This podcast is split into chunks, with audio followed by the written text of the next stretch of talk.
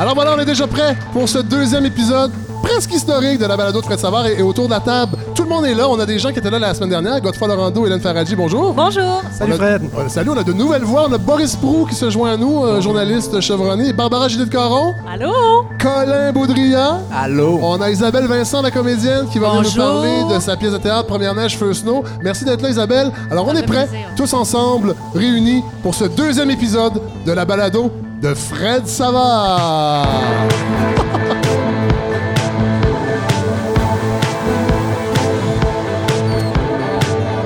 Bon, alors, euh, bienvenue. Déjà, deuxième épisode. Euh, là, j'ai déjà euh, une chose à spécifier, une chose à éclaircir, parce qu'il y a beaucoup de gens qui nous ont écrit, évidemment, pour nous dire bravo, wow, tellement bon comme premier épisode. Mais il y a des gens aussi qui nous ont écrit pour nous dire, vous savez qu'on n'a pas le droit de dire une balado, on dit un balado selon l'Office de la langue française. Et là, je vais faire un...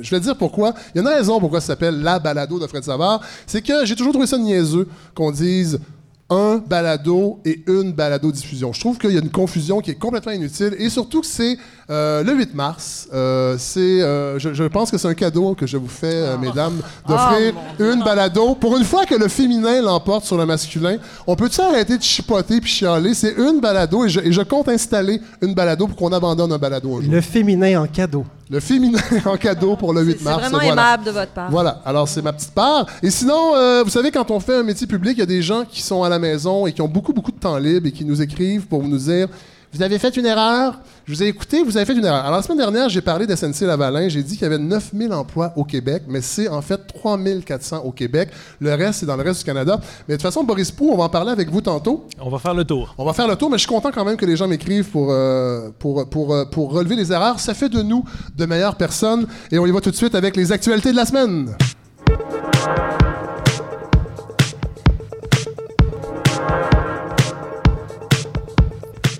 Les actualités qui ont pris de l'ecstasy. Euh, les jeunes libéraux veulent un nouveau chef avant 2020. Ça, c'est quelque chose euh, qui a retenu mon attention cette semaine. Vous savez, la commission jeunesse au Parti libéral et euh, de tous les partis, les grands partis, je crois, c'est la commission jeunesse la plus dynamique et qui a un poids quand même important dans la vie démocratique du parti. Et là, ils se sont prononcés cette semaine. Ils estiment que euh, plus le parti attend pour se choisir un ou une chef, plus les divisions internes risquent d'apparaître. Ce qui est souvent le cas, sauf que j'ai trouvé un peu alarmiste euh, parce qu'au PLQ, euh, qui est possiblement le parti où il y a le moins de débats de toute la vie euh, politique québécoise. Et en fait, j'ai certains militants du PLQ qui m'ont même confié que la dernière fois qu'il y a eu une division au- interne au PLQ, c'était lors du départ de René Lévesque en 1967. C'est la dernière fois, sinon euh, tout le monde est toujours d'accord. Et là, évidemment, il y a certains candidats et candidates à l'intérieur du parti qui ont déjà euh, montré un intérêt pour la chefferie. On parle bien sûr de Dominique Anglade, entre autres, on le sait, cette femme qui trouvait pendant la commission Charbonneau qu'il y avait beaucoup d'odeur de corruption au PLQ, mais pas suffisamment pour l'empêcher de quitter la CAQ pour le PLQ quelques mois après. Euh, Il y a l'ancien ministre des Transports, André Fortin, euh, qui pourrait se lancer dans la course, ainsi que Marois euh, Ris- Risky, député de plus en plus en vue dans le parti très active. Et là, évidemment, euh, il y a des candidats de l'extérieur aussi qui pourraient être intéressés. Il y a le nom de Denis Coderre qui a circulé, sauf que je pense pas que le PLQ est à ce point désespéré pour aller chercher Denis Coderre. Il paraît de toute façon qu'il veut prendre sa revanche sur Valérie Plante, euh, re- re- retourner à la mairie de Montréal. Euh, évidemment, le, nouveau, le défi du nouveau chef du PLQ sera de convaincre les Québécois que le PLQ n'est pas seulement le parti des communautés culturelles et des libertés individuelles. D'ailleurs, on peut se questionner sur les libertés individuelles quand votre parti recueille des taux staliniens de plus de 90 dans le West Island, euh, par exemple. C'est arrivé souvent. Euh, là, et là, visiblement, c'est plus suffisant pour prendre le pouvoir. Il va falloir reconquérir, en fait, la majorité francophone. Et là, je me demande si François Lambert ne serait pas euh, intéressé à devenir chef du PLQ. C'est un, des gens rient, il y a des gens qui se moquent dans la, salle, mais c'est un secret polichinelle que François veut faire le saut en politique. Euh, déjà qu'il est excellent pour faire le saut, ne lui reste qu'à faire euh, le politique. Euh, il a réussi en affaires, il est millionnaire, ce qui est toujours un plus au PLQ. Et comme Philippe Couillard, il sait comment faire une épicerie de 75 pour quatre personnes. Avec François, l'austérité libérale serait entre bonnes mains. Il y a quand même quelques bémols. Le PLQ a eu une mauvaise expérience avec Alexandre Taillefer. Ils ne voudront peut-être pas se brûler les doigts une deuxième fois avec un ancien dragon. Petite blague euh, de feu. Et euh, de plus, le prochain candidat pour regagner des votes à l'extérieur de Montréal devra avoir une parfaite maîtrise du français, ce qui regarde mal le pauvre François. PKP dépose une offre pour acquérir Théo Taxi. Vous avez sûrement vu ça passer. Les rumeurs, euh, les rumeurs euh, ça faisait longtemps qu'on entendait parler. Et là, les détails de l'offre n'ont pas été divulgués pour l'instant, mais on sait qu'il a, déposé une offre d'achat. Euh, la dette globale de Théo Taxi s'élève à 25 millions de dollars du screening pour PKP. Pelado se serait quand même entretenu avec le ministre des Transports, François Bonnardel, pour discuter de la réglementation obsolète de l'industrie du taxi avant de déposer son offre. Je ne sais pas s'ils vont faire des changements législatifs. Pierre Cal voit en Théo Taxi une technologie intéressante. Ça, c'est vrai quand même, une technologie qu'ils ont développée qui pourrait s'exporter et garantir des emplois bien rémunérés à Montréal. Et pour un, indépendantiste comme Pierre-Carl Pelado, acquérir Théo Taxi, ça va de soi, puisque l'indépendance du Québec, ça ressemble beaucoup à un taxi Théo. On l'appelle, on l'attend et elle n'arrive jamais. Ouais, on est en colère. Le populisme est en pleine croissance partout dans le monde, les amis. Et là, ça, on le savait, mais là, c'est prouvé. Il y a une analyse des discours livrés par les dirigeants. Ça, c'est assez intéressant. J'ai vu ça passer. Euh, Stéphane Meillargeon dans Le Devoir qui a fait un papier là-dessus ce matin. Une analyse des discours livrés par les dirigeants et dirigeantes d'une quarantaine de pays depuis le début des années 2000, euh, euh, en fait du, 21e siècle, montre que le populisme gagne du terrain partout dans le monde. L'analyse a été menée par un regroupement international d'universitaires à la demande de l'organisme Guardian.org, un organisme qui est, un, je pas, relié, je pense, au, journal anglais The Guardian. Et c'est un organisme qui soutient le journalisme d'enquête dans, différents, dans différentes sphères. Euh, la liste des nouveaux pays touchés par le populisme comprend l'Inde, les États-Unis, le Royaume-Uni et le Brésil, ce qui porte le nombre de citoyens affectés par le populisme de 150 millions il y a 20 ans à environ 2 milliards de personnes en 2019. Donc, un terrien sur quatre vit maintenant sous le joug de régimes plus ou moins euh, populistes. L'échelle pour mesurer le populisme a été développée euh, il y a dix ans par le directeur, euh, en fait, par le directeur fondateur de Team Populism. C'est un professeur de l'université Brigham Young aux États-Unis, M. Kirk Hawkins. Et là, on n'a pas les détails de comment on, décline en fait, comment, en fait on, qualifie le populisme. Mais quand on parle de populisme, on entend un discours qui met en opposition peuple et élite. C'est une division essentiellement morale. Le peuple est bon et l'élite est mauvaise. Donc, les politiciens et les politiciennes qui entretiennent ce discours-là font du populisme. L'échelle va de zéro à non populiste à deux, très populiste. Et là, le populisme n'est pas seulement de droite, ça, il faut le dire, parce que longtemps, on pensait que c'était seulement de droite, parce que l'analyse distingue également les tendances à gauche qu'on retrouve surtout en Amérique latine et bientôt peut-être au Québec avec Catherine Dorion, euh, députée de Québec solidaire, non, mais qui a avoué, pour vrai, à Marc Cassivi, dans une entrevue, que euh, Québec solidaire jongle avec l'idée d'utiliser le populisme euh, pour aller chercher, dans le fond, des gains électoraux, parce qu'on se rend compte que malheureusement, le populisme, c'est souvent des raccourcis et ça peut aider à aller chercher des votes. évidemment, vu que c'est un populisme de gauche, ce sera un populisme plein d'empathie euh, de bons sentiments. C'est une blague. Euh, donc, l'étude donne des exemples de notation. Par exemple, le président turc Recep Erdogan obtient 1,5 sur 2 sur l'échelle euh, du populisme. Le leader hongrois Viktor Orban, qui est le nouvel ami d'Emmanuel Macron, obtient 0,9 sur 2. Donald Trump a, obtenu une note de 0,8 seulement. Moi, j'aurais pensé qu'il y aurait eu un 6 ou un 7 sur 2, mais il y a 0,8. L'enquête a passé au crible les discours de Jean Chrétien et Paul Martin et Stephen Harper, ainsi que Justin Trudeau, et il serait non populiste. Ça, ça dans certains cas, ça m'étonne de certains euh, ex-premiers ministres. Cela dit, Justin Trudeau se classe très haut dans l'échelle de l'émotion. Euh, en fait, il est numéro un quand vient le temps de s'excuser en pleurant devant des Autochtones tout en les maintenant dans une salubrité digne des pays du tiers-monde. Ouais, on est en colère ici. Et là, je suis content, Boris, parce que euh, on parlait de populisme, on parle de Justin Trudeau. Vous allez, euh, vous allez nous parler, vous êtes un nouveau collaborateur, journaliste, et là, vous allez nous expliquer, rien de moins, toute cette grande saga euh, de SNC Lavalin qui occupe les médias depuis plusieurs semaines. Alors, c'est votre mission, et vous allez en fait le faire en donnant deux éclairages. Ben, si vous comprenez pas du tout l'affaire SNC-Lavalin, je tiens à vous rassurer, personne comprend vraiment l'affaire SNC-Lavalin, où on en est en ce moment. Et ça, j'ai constaté ça dans mon travail, puisque je fais une revue de presse à Radio-Canada la nuit. Et euh, ben, quand on, je dis qu'on ne comprend pas vraiment l'affaire SNC-Lavalin, je ne parle pas des gens, Fred, qui vous, arrêtent sans doute dans la rue, du haut de votre érudition, qui vous demandent. Je n'irai pas jusque-là, mais nous arrêtent dans la rue pour d'autres raisons. Dites-nous tout, Fred. Qu'est-ce que c'est l'affaire SNC-Lavalin? C'est qu'il est bon, c'est qu'il est méchant? Euh, non, je parle en fait de nous, les journalistes.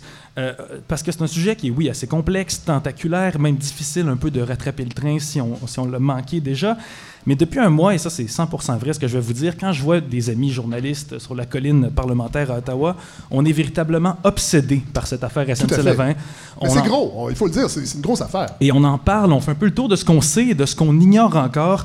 Et je vais faire un peu euh, une analogie là, sur comment s'est construite cette histoire-là. C'est un peu comme si on avait construit une maison, mais on a commencé à la construire par le toit, avec cette, directement avec la conclusion, dans le Globe and Mail le 7 février. Donc ça fait un mois aujourd'hui, on peut fêter Peut-être rappeler la, la, conclusion, c'est que... Ça va comme suit. Justin Trudeau a mis de la pression sur sa ministre Jody Wilson-Raybould pour faire éviter un procès criminel à SNC-Lavalin. Voilà. C'est le début, ça, ça, jette quand même hein, euh, les choses. Et depuis le temps, ben, chaque média, il va un peu, il est venu apporter sa petite contribution, sa petite nuance. Et euh, comme ça, au fil des jours, au fil des semaines qui ont suivi, on est allé mettre sa pierre à l'édifice, construire les murs de cette maison-là. Et quand on la regarde, euh, en date d'aujourd'hui, voici ce qu'on voit. Le premier mur. Qu'est-ce qu'on reproche à SNC-Lavalin? Vous l'avez dit, hein, SNC-Lavalin, c'est une compagnie d'ingénierie qui emploie 9000 personnes au Canada. 52 000 employés dans le monde. Dans, des, des, des milliers des milliers, 3400 au Québec. Et euh, ben, c'est une entreprise qui est aussi un peu pas mal corrompue. Et ça, euh, vous allez, les médias fouillent cet angle-là qui semble sans fin. Je ne m'éterniserai pas là-dessus, mais euh, je vous conseille l'excellent article dans La Presse Plus. C'était mercredi dernier, je crois, où on, on fait état, on décrit comment SNC a payé au fils du dictateur libyen Muammar Kadhafi pour 30 000 dollars de services sexuels ici au Canada. On a parlé un peu la semaine dernière, c'est ouais, fou. Là, facture à l'appui, d'ailleurs. Hein, les détails comptables sont hallucinants dans cette histoire-là. Euh, tout ça pour dire, euh, tout ça en fait pour avoir le contrat de construction de quoi? D'une prison en Libye pour y emprisonner. Euh, c'est. C'est sympathique. Et là, je vous vois, Fred, penser, c'est la Libye, c'est loin, une compagnie peut, doit être un petit peu corrompue pour faire des affaires là-bas. Non, je, je, vous taquine. Je sais que c'est pas votre genre, ben. mais on pourrait, euh, mais on pourrait on mentionner. Ça, cela dit, c'est comme un passage obligé pour faire affaire avec ces pays-là, qui sont des dictatures. Mentionnons juste qu'elle pourrait aussi être accusée ici même au Québec là, pour des affaires de corruption en lien avec la réfection du pont Jacques-Cartier, début des années 2000. Ça fait pas des millions d'années. Tout ça sans compter son implication largement documentée dans le scandale de corruption de cet hôpital affreux qu'on voit, euh, voilà, tout près de l'échangeur turco. Mais on n'a pas le temps de s'étendre trop là-dessus important à retenir dans l'histoire SNC-Lavalin, c'est que cette compagnie-là est accusée au criminel pour corruption d'agents publics étrangers. Et si jamais, jamais, par malheur, elle est reconnue coupable, oups, elle n'a plus le droit de recevoir des contrats publics pour une durée de 10 ans, et ça ferait mal. Bye bye les 9000 emplois au Canada, 3400 au Québec. Donc, que faire? Deuxième mur de l'édifice, c'est l'arrivée de ces accords de poursuite suspendus au Canada. Tout ça commence. pratique américaine? Oui, exactement. On s'inspire un peu de ce qui existe dans d'autres pays du monde, mais ici, ça a commencé avec SNC-Lavalin qui a fait du lobbyisme auprès du gouvernement Trudeau ici pour l'inclure dans notre code criminel. Et le deal est le suivant. En échange de reconnaître ses torts et payer une importante amende, la compagnie va éviter ces accusations criminelles. Donc, elle va pouvoir continuer de recevoir, comme avant, ses contrats publics. Et ça va sauver les emplois, on protège les actionnaires, les pensions de retraite, etc. Donc, en avez-vous entendu vous parler avant toute cette affaire de SNC-Lavalin, les accords de poursuite suspendus? Non. Ça a été ben, la première fois, c'était avec SNC-Lavalin. Moi non plus. Pourtant, je couvrais la politique fédérale à l'époque. Hein? Ça fait pas si longtemps. C'était février 2018, euh, donc il y a un an. Et euh, c'est que ça a été inclus, tenez-vous bien, à la page 374 d'un gros, gros, gros, gros projet de loi de 391 projet pages. ce qu'on appelle les projets omnibus, qui contiennent plein, plein, plein de, de, changements à plein de lois qu'on n'a pas le temps de débattre. Ben, ça ne s'invente pas. Euh, le nom de la loi, c'est Loi portant exécution sur certaines dispositions du budget déposé au Parlement le 27 février 2018. Bon. Et euh, là, j'entends des hurrahs, vive la démocratie dans la salle. Hein, il y a des gens qui mangent aussi, ils n'ont pas le temps de crier hurrah, mais je les vois, ils sont quand même très, très pas, contents. Donc ça, c'est... Ils ont les yeux pleins d'eau. Oui, c'est les deux premiers murs, je dirais, à cette maison. Et là, vous pouvez dire, ah, il y a un problème, il y a juste deux murs, ben, ça ne marche pas. Ben, justement, ça n'a pas marché. Hein. La SNC-Lavalin n'a pas eu l'accord de poursuite suspendu.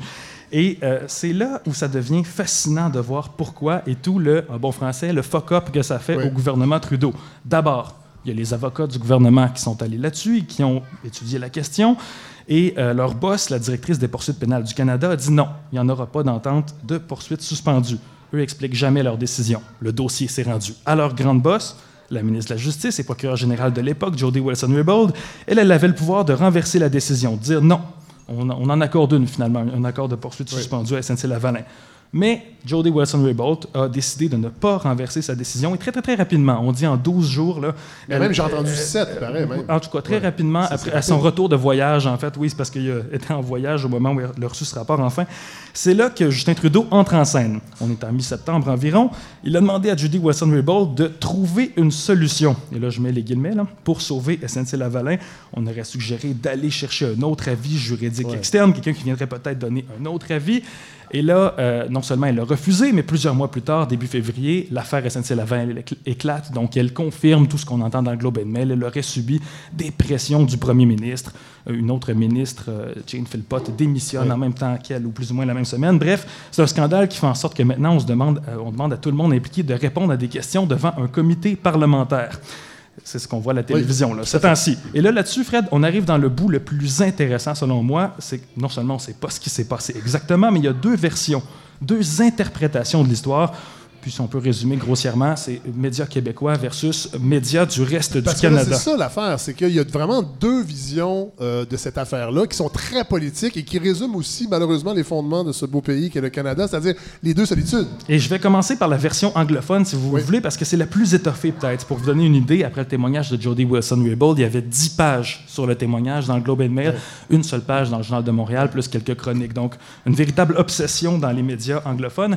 Et le narratif... Euh, dans les journaux euh, anglophones va comme suit. De 1, SNC-Lavalin n'a jamais été qualifiable à une entente de poursuite suspendue. Ça, c'est notamment la conclusion très documentée d'Andrew Coyne dans le National Post. Donc, on revient là, sur des détails du projet de loi C-74 dont je vous parlais, où on dit que pour un cas euh, de, corruption d'agents publics étrangers, on n'a pas droit de prendre en compte les considérations d'intérêt économique national. Bon, c'est assez l'argument qu'on présentait du côté de Justin Trudeau. Et euh, si on suit l'extrapolation un peu de ce raisonnement-là, on dit ben Justin Trudeau s'est ingéré dans les affaires judiciaires, donc il a peut-être commis un crime. C'est pour ça que vous allez voir euh, le, chef de l'opposition, Andrew Scheer, demander sa démission, demander une enquête de la GRC, etc. Et c'est généralement aussi dans ce narratif qu'on parle d'une crise semblable au scandale des commandites, voire une crise sans précédent. Il y a même le National Post là, qui a fait avec sa une Trudeau a-t-il un problème avec les femmes? Bref, ça va très, très, très loin. Et on doit le dire, il y a aussi beaucoup beaucoup d'amalgame. Euh, Parti libéral, euh, corruption, euh, ingérence, tout ça. quand on doit le rappeler, là, une petite remise en, contexte, là, c'est SNC-Lavalin qui l'a fait, cette corruption. C'est quand même pas et, le, et ça nourrit aussi le sentiment qu'au Québec, la corruption, et en fait, on est les dépositaires de la corruption partout au Canada, et que Trudeau favorise encore une entreprise québécoise au détriment de, du reste du pays. Et ça m'amène à la deuxième version des faits, ça qu'on voit beaucoup plus au Québec et qui est assez différente sur plusieurs aspects. Vous allez voir, c'est la version que j'appelle la version Justin Trudeau. La logique est la suivante. Le premier ministre a eu le droit et a eu raison de vouloir conclure un accord pour faire éviter les poursuites pénales à SNC-Lavalin parce que la compagnie a fait le ménage, on est passé à autre chose, parce que c'est d'intérêt public de SNC-Lavalin et l'intérêt public, c'est un des critères à observer aussi pour les accords de poursuite suspendus. Donc, on sous-entend qu'il y a quand même un, argument juridique à faire valoir. Donc, dans cette logique-là, c'est étrange ou têtu de la part de la ministre Wilson-Raybould d'avoir exclu d'emblée un accord très, très rapidement. Et en plus, euh, le gouvernement Trudeau, euh, si c'était vraiment ingéré dans le processus de SNC-Lavalin, il y a un principe là, qui s'appelle la doctrine euh, Shaw-Cross. Là, je ne vais pas entrer dans les détails, mais si le ministre avait vraiment vu de l'ingérence, elle aurait pu illico démissionner. Mais ce n'est pas le cas. Là. Elle est restée plusieurs mois. Donc là-dessus, et là, je vais rajouter un petit, à cette version des faits, on peut rajouter quelque chose et euh, c'est assez controversé, mais c'est un balado, alors je me permets. L'idée que Jody Wilson-Raybould était peut-être, peut-être une ministre un peu difficile. Oh. Ça, c'était le spin que donnaient les libéraux qui ont voulu donner aux journalistes dès le début. Vous allez là. Euh, ben, c'est pas moi qui l'ai dit. Le 8 mars, vous allez là. Ça, c'est, difficile. Vous le dites, ça s'est d'ailleurs retourné contre eux. On a tout de suite dit que c'était sexiste comme interprétation. Madame Wilson-Raybould est une femme autochtone très connue à Vancouver, donc vraiment, c'est, pas quelque chose qu'on a le droit de, dire. Mais clairement, en écoutant aujourd'hui le, premier ministre faire sa déclaration, hier son meilleur ami et conseiller principal, Jerry Butts, il y avait cette idée que peut-être elle avait été un petit peu vexée au moment de se faire tasser de justice pour aller à ancien combattant, ancien combattant qui était le poste de, euh, Stephen Blaney sous l'ancien gouvernement. Donc ça montre un peu le prestige de la fonction. Bref, bref, bref. C'est une sorte de tablette, mais avec un bon salaire. Qui a raison, Fred, là-dedans? Qui a raison? C'est ça la question. Et là où on en est, on le sait pas. Et euh, Yves Boisvert écrivait ce matin dans la presse Ça se peut-tu que ça soit les deux? Ça se peut-tu que Justin Trudeau ait poussé un peu fort pour faire passer sa loi, euh, sa propre loi de poursuite suspendue pour SNC-Lavalin Ça se peut-tu que la ministre Wilson Raybould a, exagéré un peu les pressions qu'elle a subies? Et euh, ça se peut-tu que demain matin, un nouvel élément peut arriver et qui va rendre ma chronique plus vraie, pantoute soudainement? Mais à ce moment-là, pourquoi Jane Philpott a démissionné par solidarité?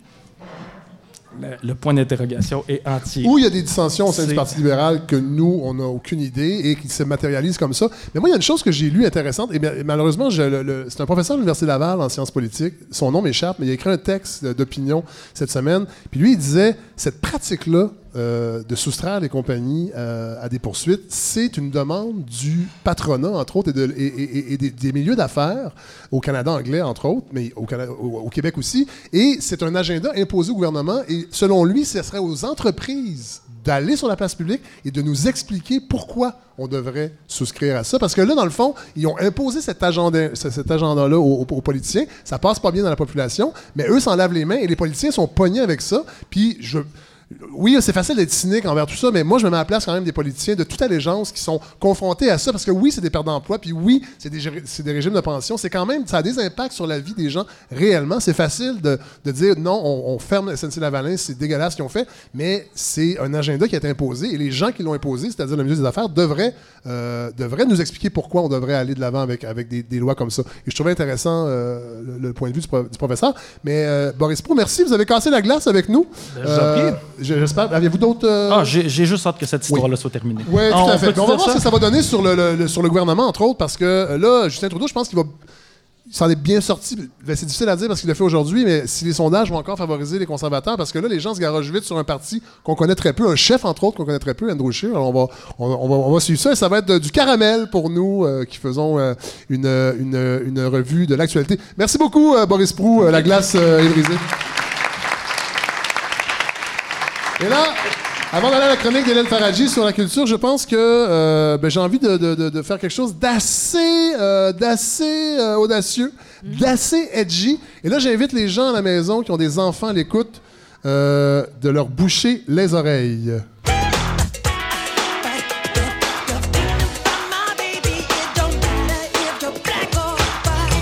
Ouais. Très, très edgy à la balado de Fred Savard, à la balado. On fait entendre du Michael Jackson, Black or White. Bon, dans son cas, c'est de moins en moins Black or White. En fait, c'est assez clair. Il n'y a pas trop de zone grise, euh, visiblement. Mais bon, pourquoi je vous amène ça? Ben, c'est parce qu'on se pose la question, puis on l'a posé toute la semaine, puis moi, j'ai épluché tous les journaux, évidemment, et tous les chroniqueurs se sont prononcés. Ben, en fait, non. C'est qu'ils se sont posé la question, est-ce qu'on a encore le droit d'écouter du Michael Jackson sans avoir envie de prendre euh, sa douche? Euh, et...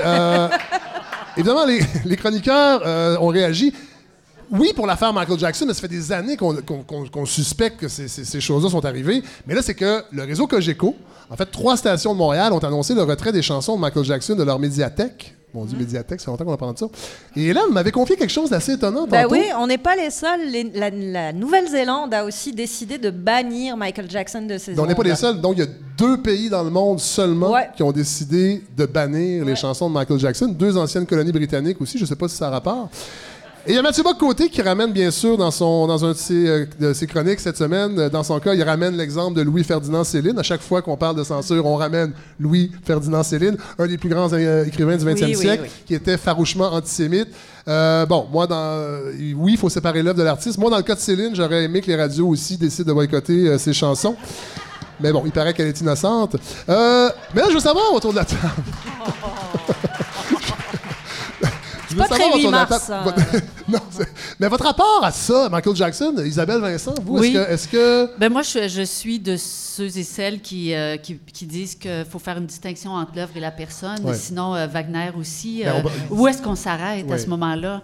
Il va y avoir une forme, il se passerait une forme d'inquisition éventuellement, puis on pourrait trouver, évidemment à divers, à divers degrés, des fautes, des choses qui nous empêcheraient de lire, d'écouter ou de. Pense- Dépendamment de l'éclairage mo- mo- moral de Oui, l'époque aussi. Tout à fait, tout à fait. Mais moi, je suis On, DJ. on a par- eu le cas de Jutra, tu sais. Oui. euh, Est-ce qu'on condamne tout, tout- On regarde plus ses films Non. alors que ça, ça fait partie de notre patrimoine? Tout à fait. Mais c'est vrai que c'est difficile. Puis là, je pense qu'il y a une- il y, a une zone sensible parce que là, on on a vu le documentaire roule et là, on voit, puis c'est accablant, puis c'est vraiment, puis ça fait mal. Puis on est, on, on- toute notre empathie est avec les victimes, évidemment. Oui. Mais je pense que ça va éventuellement se dépoussiérer un peu, puis on va être capable de faire peut-être la part des choses. Mais moi, j'avoue, c'est drôle, samedi, moi, je- j'en ai déjà parlé sur quelques tribunes. Je suis parfois DJ à la Taverna tous les samedis de chaque mois, tous les premiers samedis de chaque mois. Et j'en ai mis une chanson de, de Michael, puis je trouvais ça, c'était très étrange. Les gens Mais dansaient? on- c'est sûr Il y a des qu'on- gens qui ont on- dansé. Oui, les gens dansaient. Oui. Ouais, Non, mais ouais. on- les gens on- étaient sous. c'est un problème. Les gens étaient très alcoolisés. Ça, c'est un autre problème, malheureusement, mais j'y pourrais y revenir. On ne Mais- pourra plus écouter librement Michael Non. Jackson. Voilà. Il va y avoir une espèce de, de- de stigmate. Mais voilà. Alors, on l'a quand même fait jouer aujourd'hui. Alors, euh, on aura peut-être des plaintes. Sinon, ben, on va aller écouter euh, la chronique d'Hélène Faradji.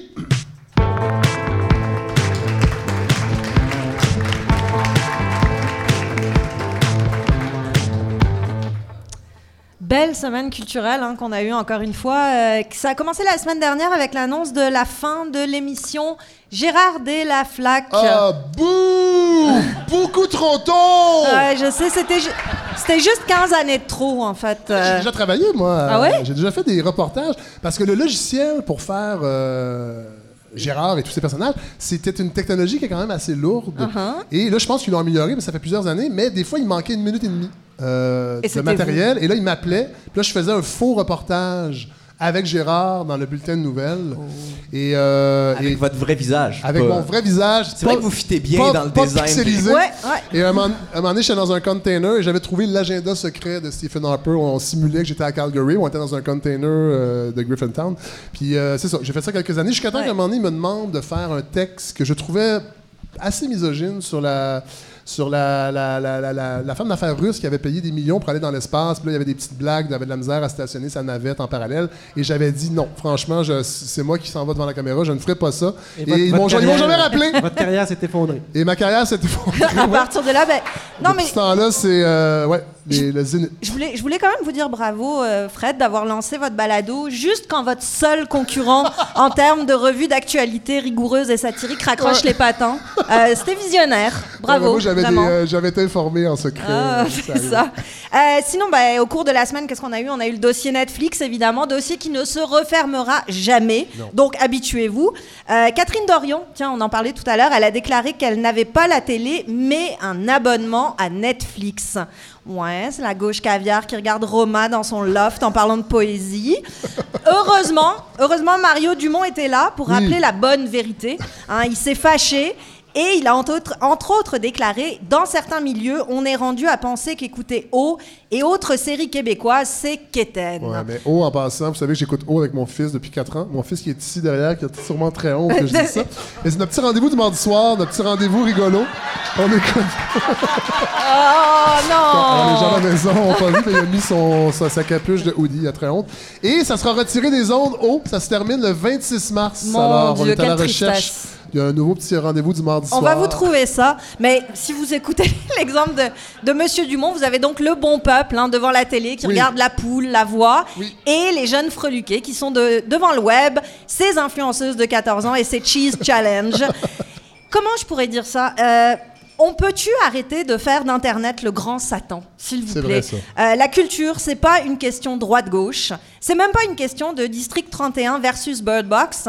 La culture, c'est d'abord un objet sur lequel il faut se préoccuper de gouverner et de penser pour tout le monde. Ceux qui sont encore devant la télé et ceux qui ne l'ont jamais fréquenté. C'est vrai. Tout simplement. C'est vrai. Je continue avec Netflix, c'est pire. Cela dit, cela Oui. dit, il faut reconnaître quand même que des, des, des, des canaux en fait de diffusion comme Netflix sont quand même un facteur de de... mondial, ben pas de mondialisation, mais d'uniformisation quand même d'une certaine façon. Malgré qu'avec Roma, non. Bah, le pas fond, tant. Non, on a fait Ouais. découvrir à tout le monde une- un film mexicain qui probablement aurait été vu par presque personne s'il était vrai. sorti en salle. C'est vrai. Mais Netflix a Bravo, toujours, merci.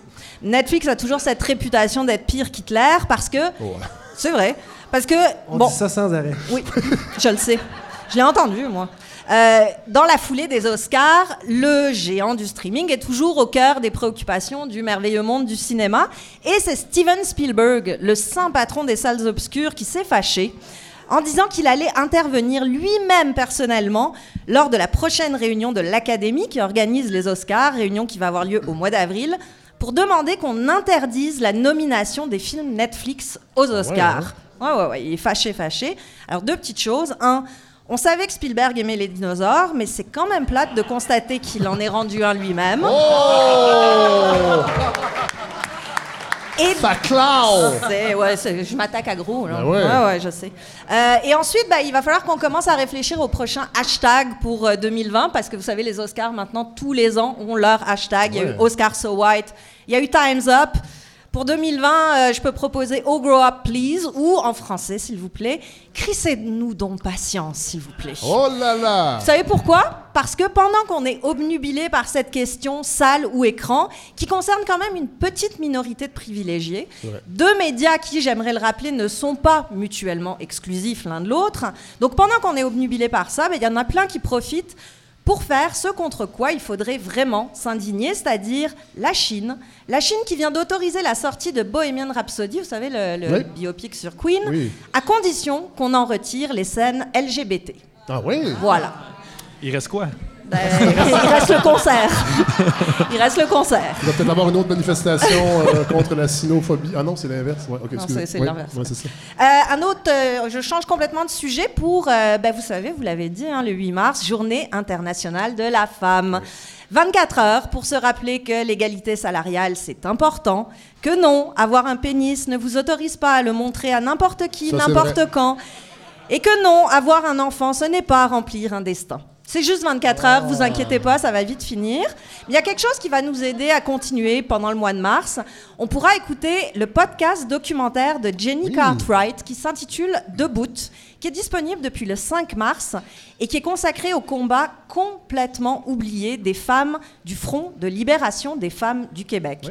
Euh, Front qui a existé durant la crise d'octobre, c'était une division du FLQ qui se préoccupait de lutter contre le colonialisme et le patriarcat et qui a vu ses membres fondatrices envoyés en prison, hein, évidemment, comme tout le monde à cette époque-là. Une histoire que personne ne raconte, dont personne ne se souvient, mais quand on la découvre en écoutant Debout, on se rend compte que 40 ans plus tard, il y a plein de combats pour l'égalité et le respect qui sont encore et toujours d'actualité. C'est un petit peu déprimant, mais Debout nous rappelle quelque chose de rassurant. On a avancé sur une chose, la façon dont les journalistes parlent des militantes. Parce que durant ce podcast, Ouais. on entend un extrait absolument Ben, merveilleux Plusieurs extraits, en fait. Plusieurs de, de extraits. médias de l'époque. de médias de Ah ouais. l'époque qui commentent le procès de ces sept femmes-là. Je vous le fais écouter tellement c'est bon. À la comparution de la belle Lise Balsé, sept filles en colère sautent dans le banc des jurés. Sept femmes en colère ont déclenché toute une commotion en quatrième division des assises au moment de la comparution de Lise Balsé. Cette belle fille aux yeux fascinants. Sept femmes ont fait un coup de force. Elles sont allées s'asseoir sur le banc des jurés, banc interdit aux femmes et donc profané par elles. Sur le champ, le juge Nichols a condamné les sept Amazones à un mois de prison. Sept femmes en furie se jettent en hurlant dans le box des jurés. Sept jeunes pucelles, championnes de la contestation, ont soudain traversé la salle de la cour d'assises où l'on juge Paul Rose. Comme une envolée de vierges folles, ces filles âgées de 19 à 22 ans couraient tellement vite que les nombreux policiers en restèrent ébahis. L'envolée de, vierges folles. C'est beau, hein Ouais. C'est bien parce que ça, c'est vraiment, vraiment fini. Euh, ça existe plus du tout. hein. Si je vous parle, par exemple, de la critique de la chute de l'Empire américain qui vient de sortir en France, le film de Denis Arcand, ben, il y a le journaliste cinéma de La Croix qui a écrit Marie-Pierre Morin, issue de la télé-réalité locale, irradie le film de sa beauté vénéneuse. Elle s'est jouée, on ne sait pas. Elle est belle, ça compte, euh, ça a l'air de suffire. Vous pouvez aussi, si vous voulez, continuer à réfléchir à comment les médias traitent les femmes, juste taper Rose McGowan dans Twitter. Euh, vous savez, Rose McGowan, c'est elle qui a dénoncé, entre autres, Harvey Weinstein. Et quand on parle d'elle sur les réseaux sociaux, c'est pour dire qu'elle est surdramatique ou qu'on craint pour sa santé mentale. Mais surtout, je vais vous parler de mon truc préféré de 2019, la Ligue du LOL. Vous connaissez la Ligue du LOL? C'est extraordinaire. Ah, Isabelle, vous connaissez pas? Oh, ça va vous faire plaisir, je sens. Euh, c'est un groupe Facebook secret français qui, Français, a, été, oui. qui a été créé par des journalistes, puis des, pas n'importe qui, rédacteurs en chef des Inrecuptibles, des membres de Libération, qui depuis ont quand même été suspendus. Oui. Il y a quand même une Ben, justice. Un groupe dans lequel on commentait le physique, les attitudes de leurs collègues féminines, en pratiquant ce que j'appellerais un, un harcèlement de bon goût. Hein, on avait des fausses sextapes qui ont été, euh, qui ont été faites. On, on donnait des surnoms aux journalistes féminines comme Madame Grosse, La Chaudasse. C'est vrai que c'est drôle, c'est vrai. Euh, sinon, un canular aussi, une fausse offre d'emploi. Donc, on a appelé une journaliste en lui faisant croire qu'elle était engagée quelque part. Un poste prestigieux, en fait, un. Ah, exactement. Ouais, c'est ça. Et on a diffusé sa réaction. Et puis, bien sûr, le classique appel au viol dès qu'une femme prenait la parole. Alors, c'est vrai que ça a bien changé depuis les années 70. Merci, euh, Hélène. C'est en France, cela dit, je pense. Est-ce qu'on a l'équivalent ici? Pas de la Ligue non. du LOL? Parce qu'il y a quand même des. Ben, je, je le saurais pas, ça c'est un groupe secret. Non, mais, non, mais, non, mais on il espère du groupe. que non. Il faisait, il faisait des trucs à l'extérieur Oui, du oui, il groupe. les quand même, sur les médias sur, sociaux, Twitter, entre sur les autres, médias ouais. sociaux. Ben, si vous pouvez en parler à à des. Penelope McQuaid. C'est ça, Ouais. Penelope C'est McQuaid fou, qui, se fait euh, constamment euh, Ouais. faire des remarques Ouais. sur son physique, par exemple. Ouais. Ben, merci beaucoup, euh, Hélène Faradji. Ça fait plaisir.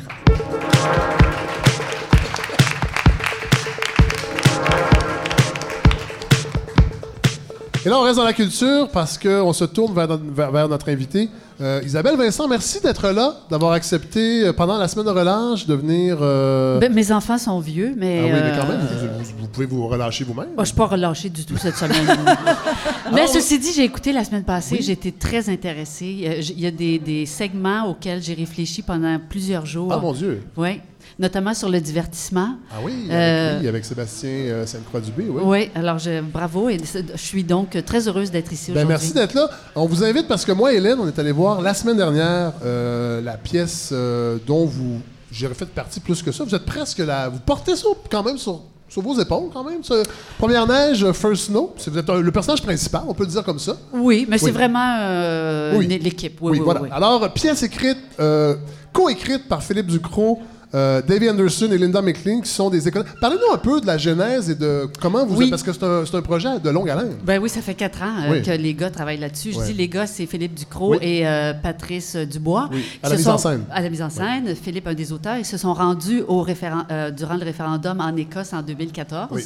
Et à un moment donné, il y avait un moulin à parole, en fait l'équivalent. Et ils se sont dit, hey, on y va. Peut-être y avait pris un verre ou deux, je sais pas, mais ils sont allés lire Speak White. Et ça a eu un impact, évidemment. Et ils, se sont rendus compte que euh, ce qui est dénoncé, entre autres, on parle de- du pouvoir des Écossais, pouvoir économique, et on s'est dit, ah, c'est fascinant comment là-bas, les oppresseurs, les- les- ce dont- ceux qui veulent se libérer de l'Empire britannique, ce sont aussi nos oppresseurs ici. Mais c'est ça qui est intéressant. Parce que la pièce. euh, Eh, oppresseurs, là, c'est au passé. Là. oui, oui, tout à fait. tout je, à fait. je mets des guillemets et Non, tout. non. Ouais, mais ici, vous, vous- vous- OK, je suis plus libre. Ouais, ouais, vous êtes. Ah, ça fait du bien. Tout à fait. Euh, faut expliquer la pièce. Donc, vous êtes euh, une femme qui est une euh, qui, qui convient sa famille élargie, qui compose avec des, des gens, des Québécois francophones. Il y a euh, Il y a deux personnages euh, écossais. Écossais. Il y a Fletcher Matters, qui est, qui est une actrice euh, écossaise, Oui. qui dans l'histoire est ma grande amie. oui, Parce qu'on suppose que j'ai vécu là-bas dans les années 70 et j'ai participé à une forme de révolution là-bas, notamment avec l'activiste Jimmy Reed. Oui. Et après ça, j'ai eu des enfants de deux mariages. Je reviens ici et c'est une, une, une- une fresque familiale. Qu'est-ce qu'on va faire avec le territoire? Qu'est-ce qu'on avec le, la- la- le Avec patrimoine, maison. avec la fait, maison? Et donc, euh, autrement dit, il y a la trame fictive, non fictive. Et dans la fiction, c'est comme si les personnages étaient euh, démultipliés par nos propres histoires. c'est ça parce que plusieurs fois dans la pièce, vous sortez de vos personnages, Oui. vous vous adressez à la salle, Oui. et c'est des moments qui sont souvent très humoristiques, particulièrement la, pre- la première moitié de la pièce. Oui, oui, oui, oui. Euh, et, et parce que votre vie réelle de, on le devine, vous avez voté oui en 95 entre autres et vous en parlez. Oui, oui. C'est c'est ça qui nourrit aussi la pièce. C'est- vraiment intéressant ce côté-là de mélanger le vécu réel oui. de Et- citoyens citoyennes avec la, avec la pièce. Et quand les, euh, Patrice et euh, Philippe m'ont parlé du projet, moi, tout de suite, j'ai voulu que dans l'équipe, il y ait quelqu'un qui ait voté non. Et on est allé chercher Harry Stanjowski. Oui. En tout cas, je si vous avez l'occasion de venir découvrir cet acteur qu'on connaît pas, Ben, parce que... ben, qui- qui était souvent dans des téléromans dans les années 90. Oui, on l'a vu. En Fait d'hiver. Entre autres. Fait d'hiver en ce moment. Dans ben, mon meilleur ennemi, je pense à l'époque avec euh, Macha Grenon, si je ne me trompe pas, il était là aussi. Mais on l'a vu quand même. Oui, puis c'est ça, dans Fait d'hiver, il fait un, un- un juif assidique. OK. Il est méconnaissable. Oui. En tout cas, ça pour dire qu'au sein de l'équipe, on trouvait, que ça, euh, on trouvait ça important qu'il y ait des gens qui aient voté non et qui Oui. nous expliquent pourquoi. Parce que une des Et- premières choses que... Et il le dit dans la pièce, il, y a un Il où il explique. sort de son rôle, puis il dit oui, évidemment, on m'a demandé de faire le pas fin conservateur. Et, et c'est des, des moments humoristiques, en fait, qui sont vraiment intéressants au début, mais qui s'amenuisent plus la pièce avance. Oui, oui, puis son histoire à lui est très Ouais. particulière parce que c'est pas lui il est euh, grec, il vivait, ses parents vivaient à, En à Turquie. Is- en Tur- à Istanbul et il faisait partie d'une minorité. Quand ils sont arrivés ici au Québec, ils voulaient plus que, que les enfants fassent partie d'une minorité, mais ils pouvaient pas aller à l'école française parce que les La- commissions les scolaires étaient Ouais, de le clergé refusait tous ceux qui n'étaient pas catholiques. en fait. Exactement. Ouais, tout à fait. Donc, euh, oui, elle- Mais, mais, mais- mais là, mais- ah, ce qui est étonnant, moi, ce qui m'a étonné au début, c'est le mélange, parce que je trouve que souvent, ici, quand on parle d'indépendance, les parallèles qu'on fait, c'est souvent avec la Catalogne. oui, Avec, avec ce qui s'est passé, le, le- le référendum en Catalogne, et beaucoup moins avec ce qui s'est passé en Écosse. alors qu'on n'est plus lié sur le plan historique avec Tout à eux. fait. Sauf qu'on sait qu'ici, lorsque les Britanniques, euh, à la conquête, il y a beaucoup de marchands écossais qui sont Oui, venus. du 18e. Euh, oui, c'est ça. Donc, C'est eux qui ont fondé les banques. Alors, Oh. les John Molson, les James McGill, oui, les Red qui étaient Pat. dans la- l'élite Oui. bourgeoise, fortunée. Et là, dans cette pièce-là, on est, on est côte à côte, en fait, avec les indépendantistes écossais. C'est quand même plutôt étonnant. Oui, oui, mais je, je- je- je suis contente d'en parler puis d'avoir la tribune pour en parler. J'avoue que je suis surprise parce qu'il n'y a pas tant de monde qui viennent. Puis moi, je me disais, hey, on- ça serait-tu le fun qu'on en parle? J'aimerais ça à chaque soir qu'on débatte puis Oui. que des anglophones viennent parce que je trouve qu'on est rendu là. Moi, une, une des premières questions que je me suis dit que je voulais adresser aux Écossais, c'est Help me to meet them. Je veux rencontrer les anglophones, les artistes anglophones Ouais. à Montréal. Comment ça qu'on se parle pas? Comment ça qu'il n'y a rien qui passe? c'est- pas réglé. Non, Puis si on ça. veut, si on veut rêver collectivement à un projet qui, qui nous rassemble, il faut, on n'a pas le choix de s'inclure. Parce que la pièce, c'est beaucoup ça. On le sent, c'est un désir de dialogue, c'est un désir de. Il y a, il y a pas de. On n'arrive pas avec des constats, voilà, pour la Non. suite des choses. C'est dialogue, Dialogue, réflexion. Oui, puis on n'a pas de piste de solution parce qu'il faut en jaser, il faut en parler. Mais là, j'ai vu que c'est dans l'air parce que le prochain Festival du Jamais lu, il va y avoir des pièces anglophones, Ah. autochtones, francophones. Donc, il y a quelque chose qui se passe. Parce que la pièce, il faut le dire aussi, elle est bilingue. Et Oui. sur papier, avant d'aller voir la pièce, on peut être inquiet. Pas inquiet, mais se dire, oh boy, OK, ça va être un peu crowbar. Mais finalement, il y a des surtitres. En haut, ça passe très, très bien. Non, non, mais Non, c'est vrai, il faut le dire. ça, Parce que... ça passe super bien. Oui. Puis même que Avez-vous tout compris? Ben oui. Ah. oui, oui. Ah oui. Mais sauf que je me demandais, pour un, un anglophone, par exemple. Puis moi, j'ai déjà, dans une autre tribune, à cette année-là, à Télé-Québec, cette année, fait une chronique là-dessus sur euh, la fréquentation du public anglophone dans les théâtres francophones, et elle est très, très faible. Ben non, mais ils vont même pas dans leur propre théâtre. En plus. Les- c'est- c'est- Il y a de la, le ils ont de la TNM, misère, là. Les seuls chiffres qu'on a eu officiels, c'est le TNM qui estimait qu'à moins de 3% des gens qui vont au TNM sont de langue autre que le français. Et je pense que 90% de ces gens-là, ce sont des touristes de passage Hey, à Montréal. C'est incroyable. Ouais. Puis là, je me dis, les gens à Concordia, les gens, mais comment ça. Mais j'ai une anecdote extraordinaire parce qu'un des soirs, dans la première scène, il y avait à peu près 12 jeunes filles dans la vingtaine, des étudiantes de Concordia. Puis après ça, elles sont venues nous voir et dire We want to be part of that. We're Quab. We're fully Mais c'est- super Puis là, je me disais, intéressant. ben, pas, ben, honnêtement, je Oui. là, il y a comme une, une piste de rencontre, en tout cas. Parce que Mario Dumont, cette semaine, on fait des blagues avec Mario Dumont, mais parfois, il est. euh, Non, mais est-ce intéressant, là? Oui. Hein, Aujourd'hui, il voulu parce dans le Journal de Montréal? Hey, Mon Dieu, que j'aime ça parler, c'est le fun! Il présente trois, trois textes, euh, une série de trois textes sur ses réflexions sur l'indépendance du Québec aujourd'hui. Et le premier texte, c'était sur est-ce que le fait d'avoir voté non en 95 était une forme d'autodétermination, puisque nous nous sommes déplacés, nous avons voté, ben nous, les gens qui ont voté non, euh, et que ce faisant, on a une espèce de souveraineté mentale, psychologique. Oui. Euh, et qui fait que c'est peut-être pour ça aussi que, ben, je devine peut-être ces prochains textes, que ça va pas avancer plus que ça. Et la langue n'est peut-être plus un facteur. Ni la de- langue, ni l'économie. C'est ça. Parce que lui, il dit, moi je résume, c'est fait. Oui. La souveraineté, elle est faite. Sauf qu'il n'y a rien d'enchâssé dans la Constitution. Non. Donc, si on prend juste les cinq points qui, qui est de, de l'accord du lac Meach, qui a été balayé du revers de la main, ben c'est par le, pouvoir de dépenser, l'immigration, les juges, tout ça, il n'y a rien d'enchâssé dans la. Constitution. Donc, c'est pas Sauf que ça réglé. fonctionne. Je veux dire, Économiquement, oui, non, on la devrait. Vie, Ben, la vie ici démocratique. Ben moi, je me disais, ce qu'il y a de bien dans son article, c'est au moins, on n'a plus peur.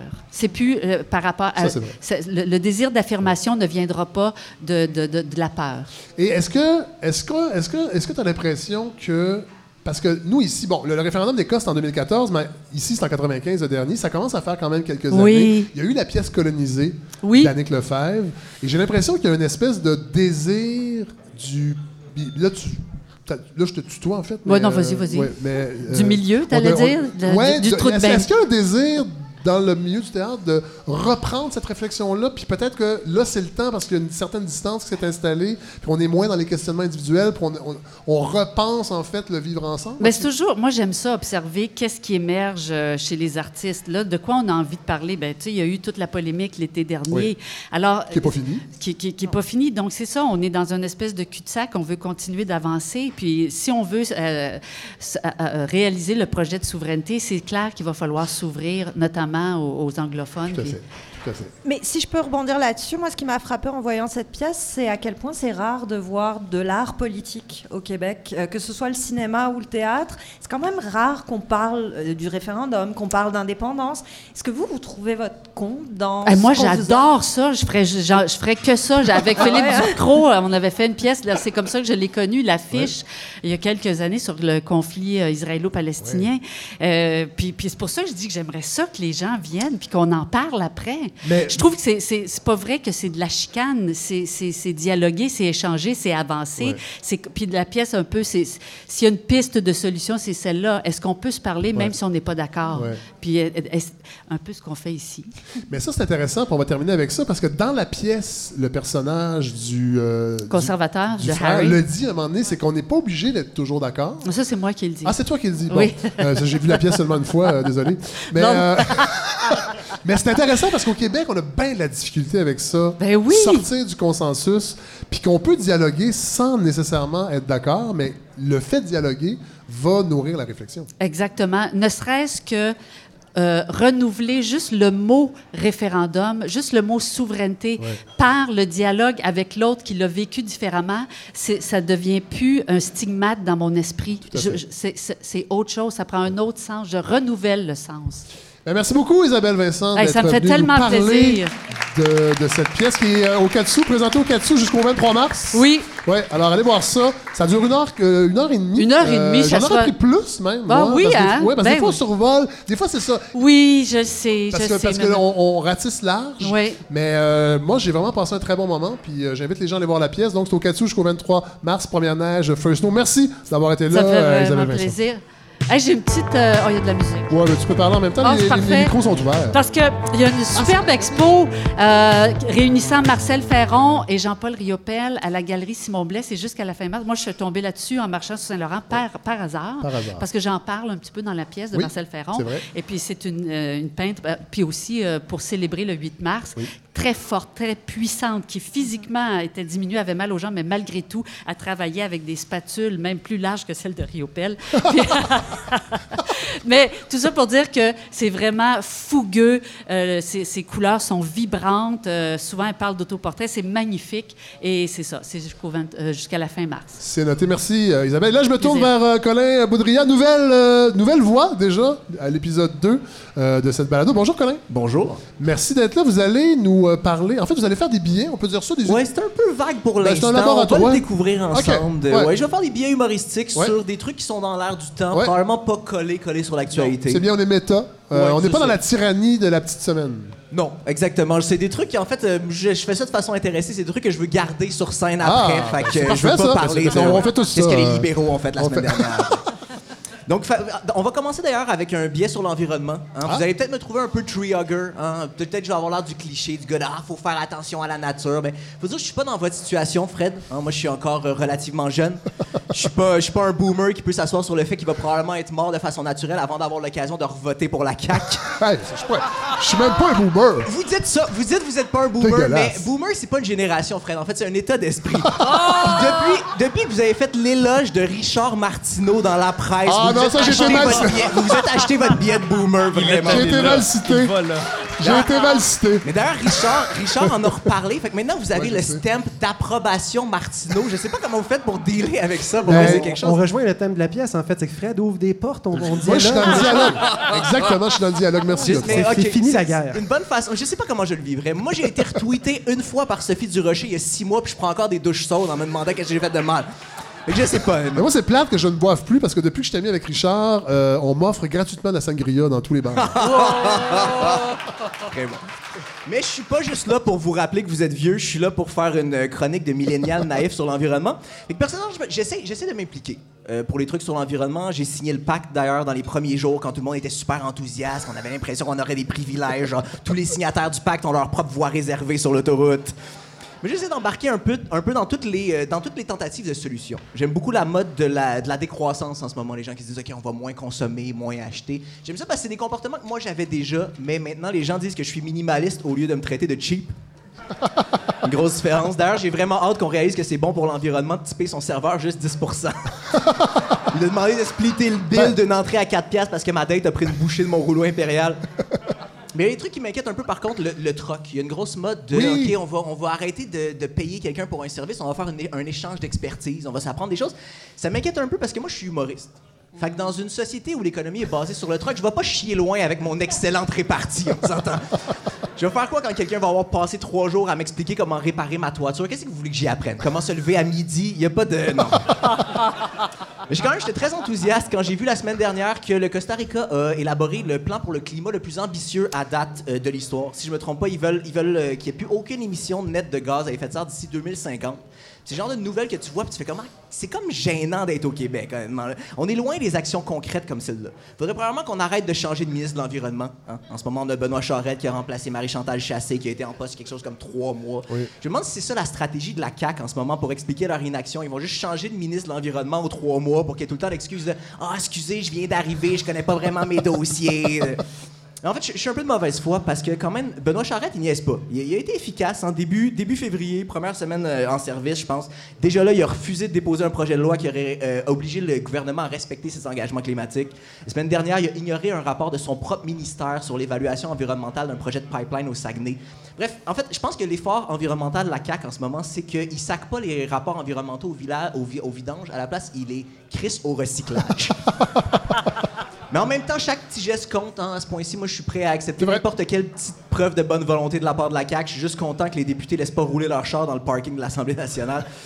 C'est impressionnant des fois à quel point ils s'en foutent. Pour vrai, moi, il y, a, il y a environ deux semaines, je faisais un spectacle pour le lancement de La planète s'invite à l'école. C'est une, c'est une initiation citoyenne pour que, euh, pour que les écoles s'engagent à être plus éco-responsables. Puis Jean-François Roberge, qui est ministre de l'Éducation, devait être présent. Il devait faire un discours. Finalement, il s'est décommandé. Je pense que la CAQ, c'était le seul parti qui n'avait pas un représentant sur place. Déjà, ça, ça parle beaucoup.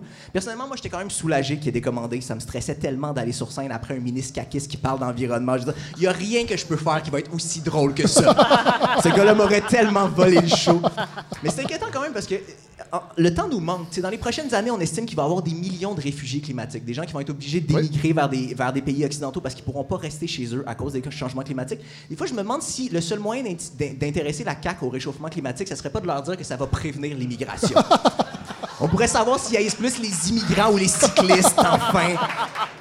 Il faudrait que quelqu'un explique à la CAQ que de nos jours, en 2019, on peut être soit raciste ou climato-sceptique, mais on n'a plus le luxe d'être les deux, sérieusement. C'est triste à dire, mais on pourrait probablement sensibiliser plein de Québécois à l'environnement si on jouait sur leur xénophobie. C'est comment vous pensez que ça réagirait dans la région de Québec si on leur disait, OK, vous allez l'avoir le troisième lien, il n'y a pas de problème, de toute façon, ça va être vraiment pratique pour les centaines de milliers de Sri Lankais qui vont aller vivre à Lévis. Est comme, pardon, c'est-tu, je... Laisse faire le pont, finalement, je pense qu'on va prendre la bus.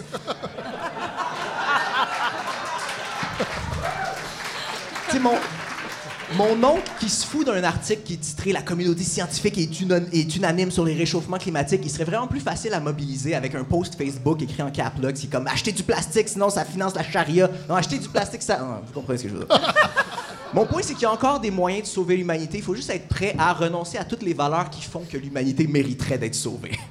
Oh, excusez, ça finit un peu lourd, hein? Non, non, non, Hey, hey, hey! d'économie, On d'écologie, n'est pas, d'environnement. on n'est pas dans la tyrannie du rire ici, Ok, collègue. Vous merci. avez, vous avez le droit d'être pas drôle. Merci. On s'excuse d'avoir ri autant.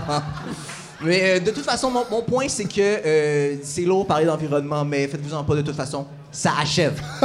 Merci, Colin Boudria.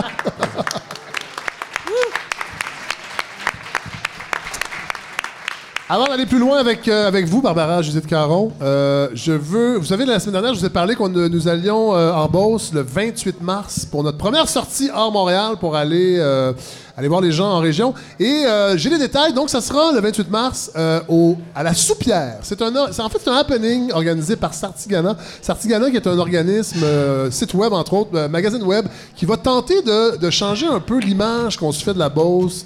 Euh, c'est-à-dire un ramassis d'entrepreneurs qui votent conservateurs. C'est évidemment c'est pas ça du tout. Euh, c'est beaucoup plus que ça, mais c'est le cliché qui est colporté souvent. Et euh, Sartigana va travailler là-dessus, entre autres. Et on va faire partie du premier happening. Ils vont faire des happenings comme ça pour euh, pour mousser leurs activités. Ça sera à la Soupière Plus. Moi, j'ai tendance à me méfier des restaurants qui rajoutent un plus dans leur titre. Mais on va, on, va donner la chance aux coureurs. Donc, c'est le 28. L'événement, ça s'appelle les happenings à Sartigana. Sartigana, dans, le fond, qui est, euh, qui est tiré du, terme Abenaki Sartigan, qui veut dire, euh, en fait, c'est qui désigne la rivière Chaudière, qui est la rivière qui coule euh, dans la région. Et l'événement est sur Even Bright, euh, et vous pourrez aller vous renseigner pour aller chercher vos billets. On n'a pas, je peux pas vous confirmer tous les invités qu'on va avoir, mais on va avoir Gilles Bernier.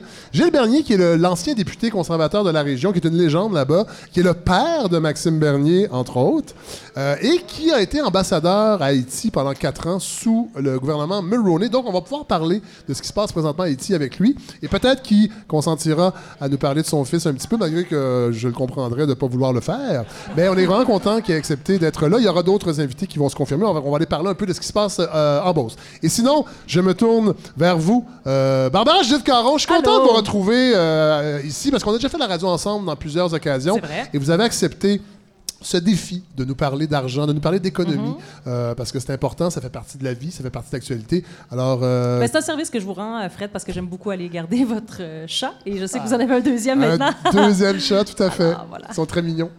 Oui, euh, alors Fred, en fait, moi j'avais, je vous avais préparé un espèce de petit trio spécial économico 8 mars. Oui. hein. Euh, et là, je, je sais pas, je, je naviguais là, sur mes, dans mes notes euh, en entendant les autres euh, très très belles chroniques. Et euh, j'ai envie un petit peu de revirer les affaires d'abord. Je commencerai plutôt par euh, un petit quiz qui Ah. rentre dans ce trio euh, économico euh, 8 mars.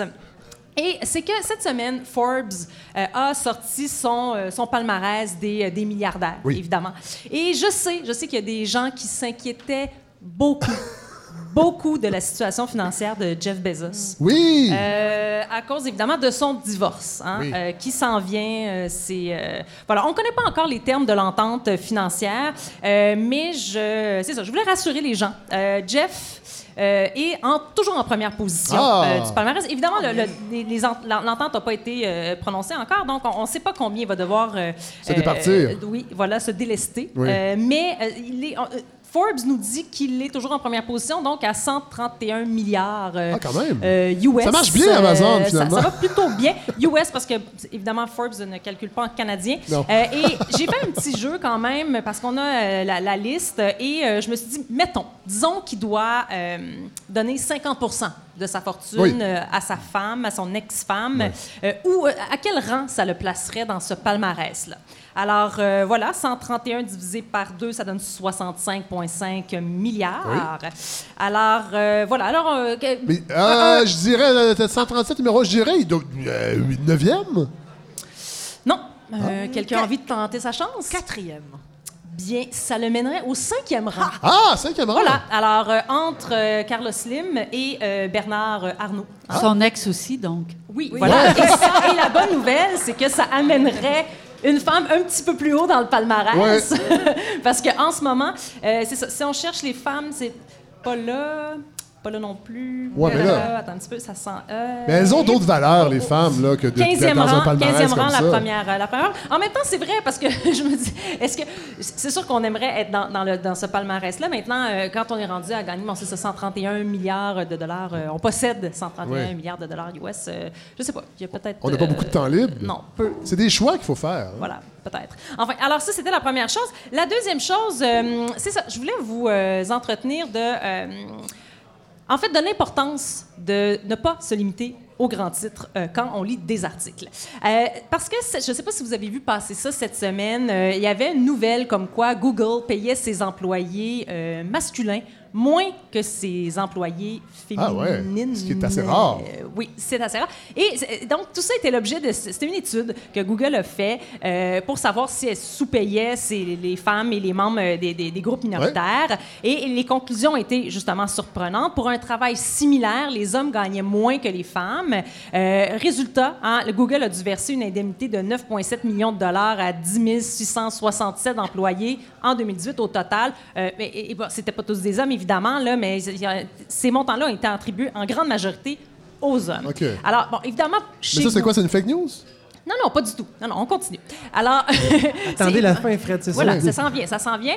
Euh, là, on est toujours juste dans le grand titre. Oui. Euh, parce que l'équité salariale en toutes les questions hommes-femmes, c'est vraiment une patate chaude là, euh, chez Google, surtout de- depuis que la compagnie a fait l'objet d'une enquête par le ministère du Travail euh, pour savoir si l'entreprise, justement, sous-paye systématiquement les femmes. L'entreprise a aussi été poursuivie en justice par d'anciennes employées qui a bon, qui disaient avoir été payés moins que les hommes ayant les mêmes qualifications.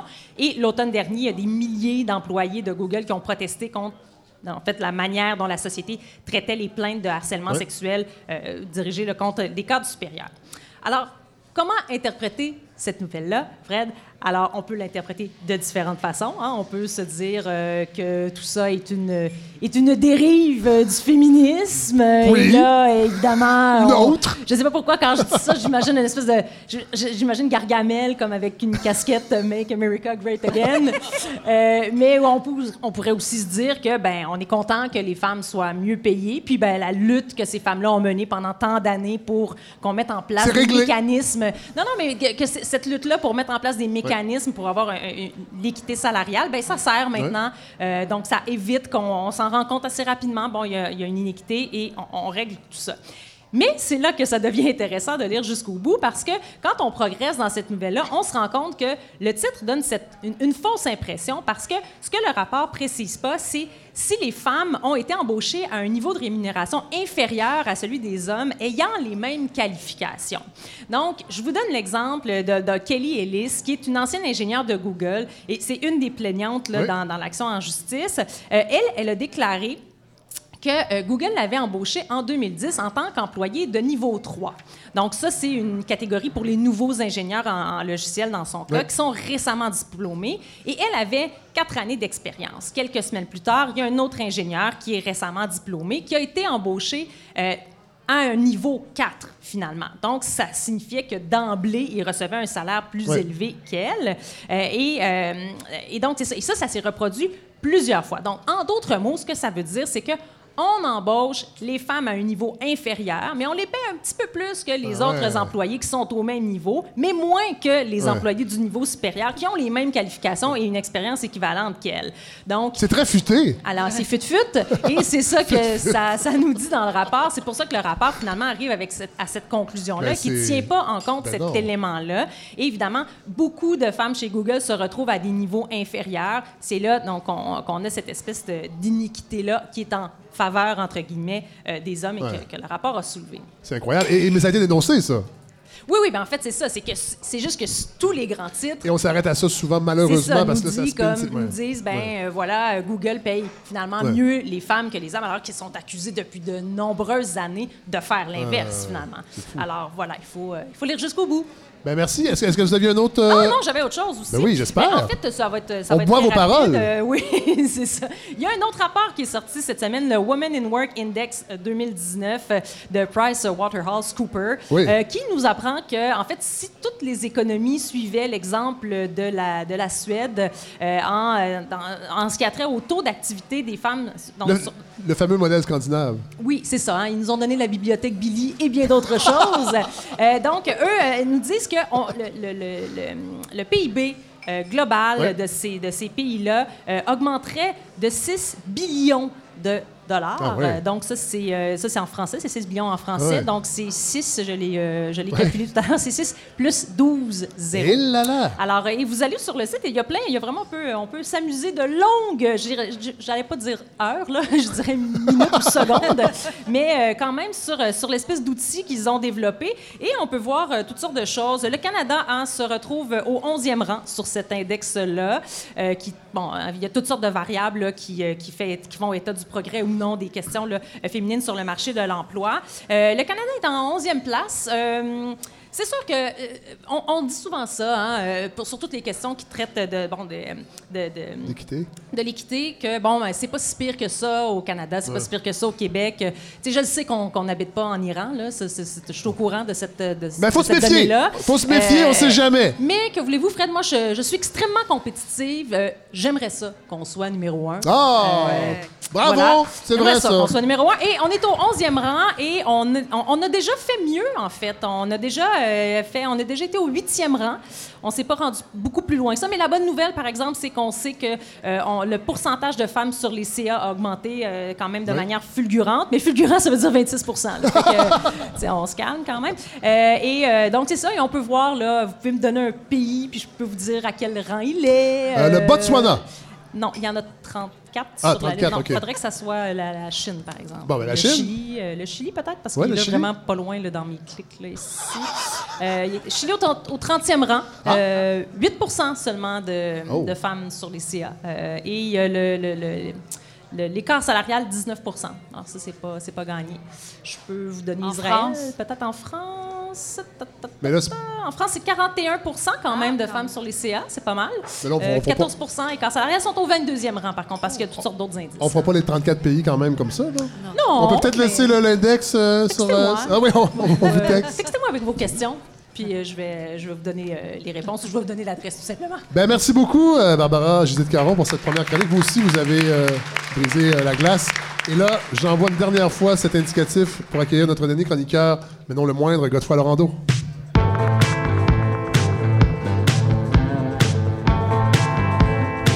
Godefroy Laurando. Ouais, Godefroy. Laurando. Allez-y, Godefroy, on vous entend. Ben, me revoici, Fred, avec, en fait, je me suis rendu compte en faisant mon bilan là, de tout ce que je... Parce qu'évidemment, j'ai tellement de choses à vous dire, c'est euh, épeurant. Ben oui. La bonne nouvelle, c'est que j'ai pas à vous résumer euh, ce que Boris a résumé tantôt sur SNC-Lavalin. Non. J'en aurais pleuré euh, de tristesse euh, d'avoir à tout lire ça. En fait, donc, je me concentre encore une fois sur les actualités scientifiques. Oui. Et je me suis rendu compte que mon sous-thème, c'était l'inquiétude. Aujourd'hui, on est inquiet.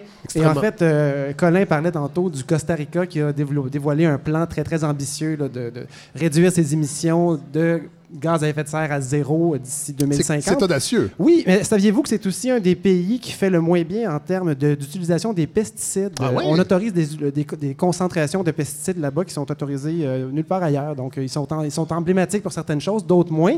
Et euh, ben, justement, c'est pour faire le lien avec euh, le- le- mon inquiétude au sujet des pesticides. On en a entendu parler énormément. Radio-Canada a fait Oui. à peu près 85 émissions euh, de la semaine verte à enquête en passant par les dieux de la danse Ben euh, pour, pour- pour en fait résumer Je trouve des fois, ça manque même de pesticides aux yeux de la danse.